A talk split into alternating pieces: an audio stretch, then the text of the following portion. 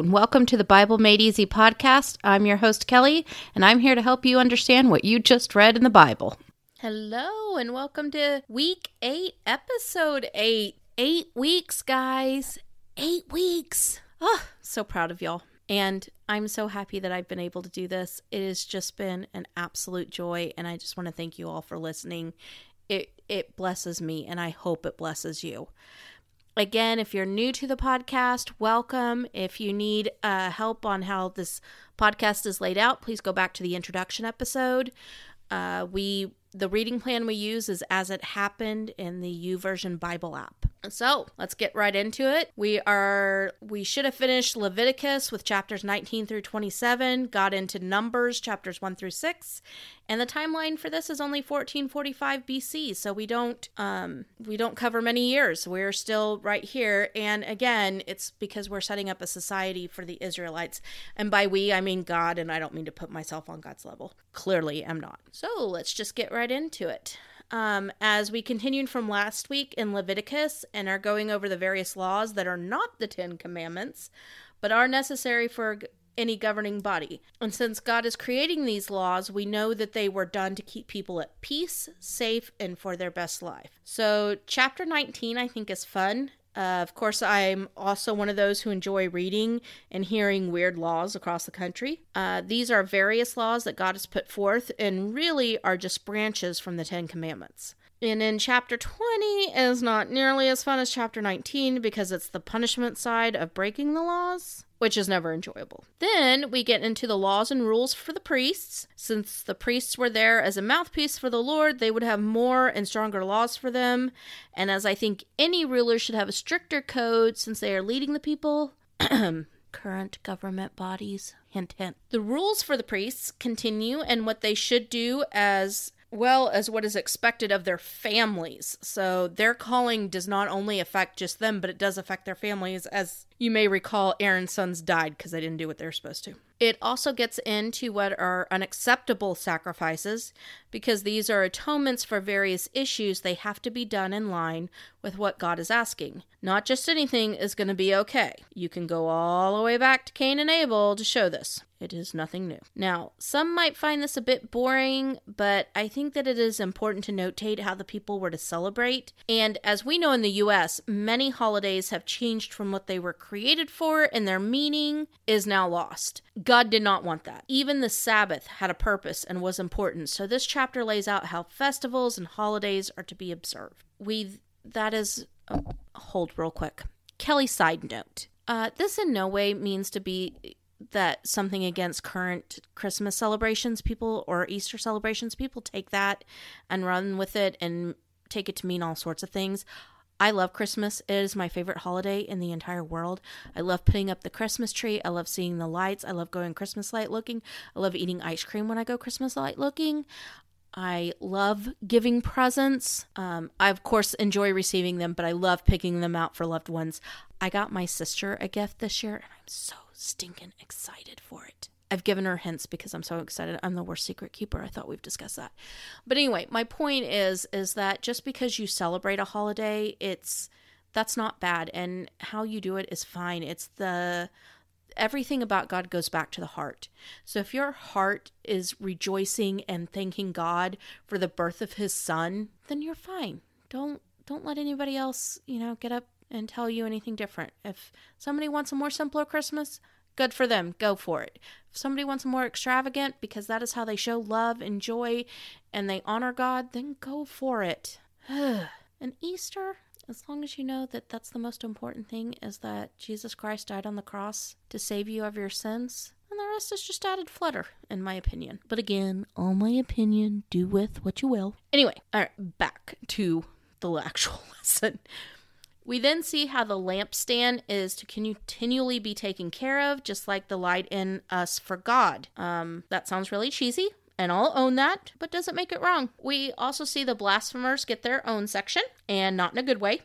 And I know that blasphemy is used as a bit of a joke now, but make no mistake, God will not be mocked. And in the case of Israel, it was a punishment that included death We get to see all the festivals and how each year was to go. I find the year of Jubilee to be particularly interesting and often wonder how that would live out here in the US if we implemented it. Then I giggle to myself, but it is such a gracious concept, it literally could have only come from God. As we finish out the book of Leviticus, we see that God gives the rewards for obedience and the punishment. The punishment is a longer section. Any study of human behavior can tell you why. Most of us don't do something unless we fear the consequences more. For whatever reason, that outweighs all the positive things that come with doing the right thing. And as someone who struggles with working out, as I hate it for the most part, I get this concept on a deep personal level. Also, if there were a punishment for people putting up their carts, their grocery carts, then more people would do it. Now, when they, oh, oh, is that a Kelli soapbox? It is. It really is. I digress. I'll go back to worrying about myself and my hatred of working out. We see how people are able to redeem what is rightfully theirs, or if it is legit, is no longer available to them.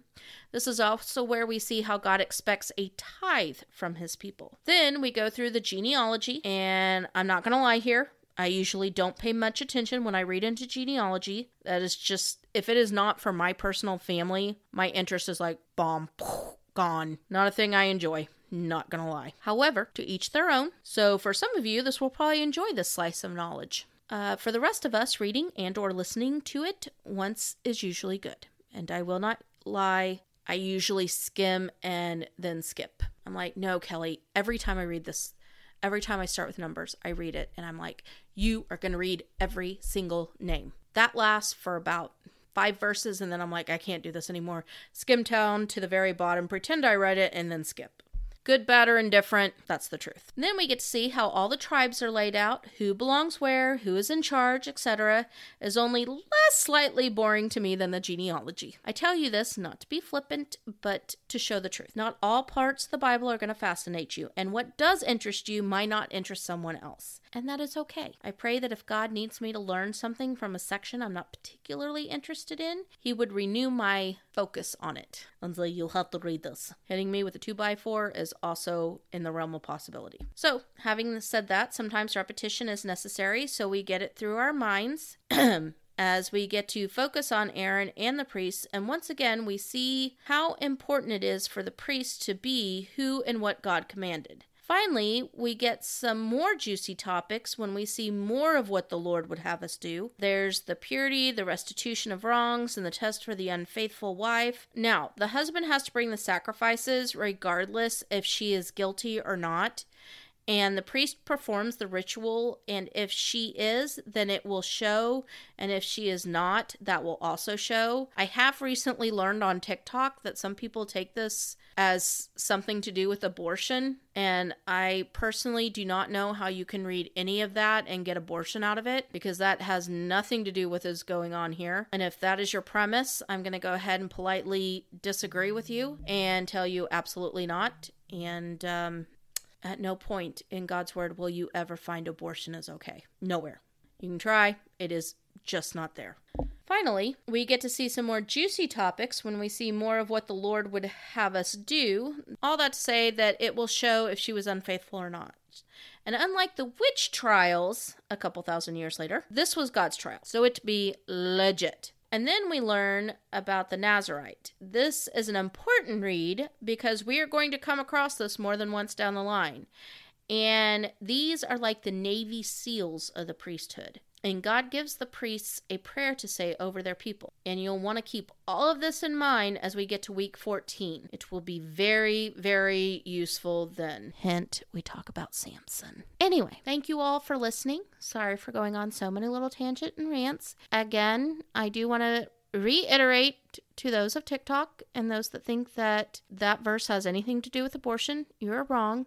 He closes he makes her barren in the sense that she will not give children anymore, and if she's not guilty, she will continue to have children. So, if you want to fight me on that, I'm not going to fight you. Sorry, just not going to do it. I I see no point in it. But um, if you have any question, any other questions, concerns, or want to discuss anything with me, please let me know, and I will be glad to answer any questions you may have. I hope you guys have a most fabulous week, and remember, do not make idols. Love y'all. Bye.